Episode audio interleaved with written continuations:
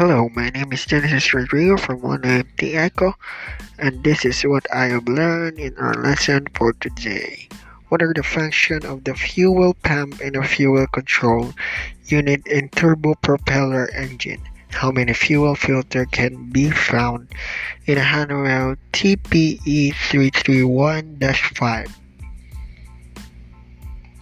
And the first thing the fuel system is one of the more complex aspects of the gas turbine. It must be possible to increase or decrease the power at will to obtain the thrust required for any operating condition. In turbine powered aircraft, this control is provided by varying the flow of the fuel to the combustion chamber. However, some turboprop aircraft also use a variable pitch propeller. Thus, the selection of the thrust is shared by two controllable variables, fuel flow and propeller blade angle. The quantity of the fuel supplied must be adjusted automatically to correct for changes in ambient temperature or pressure.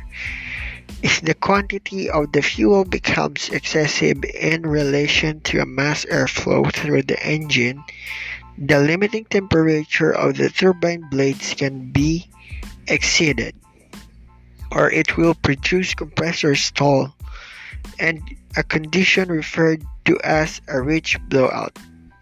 Rich blowout occurs when the amount of the oxygen in the air supply is sufficient to support the combustion, and when the mixture is cooled below the combustion temperature by the excess fuel.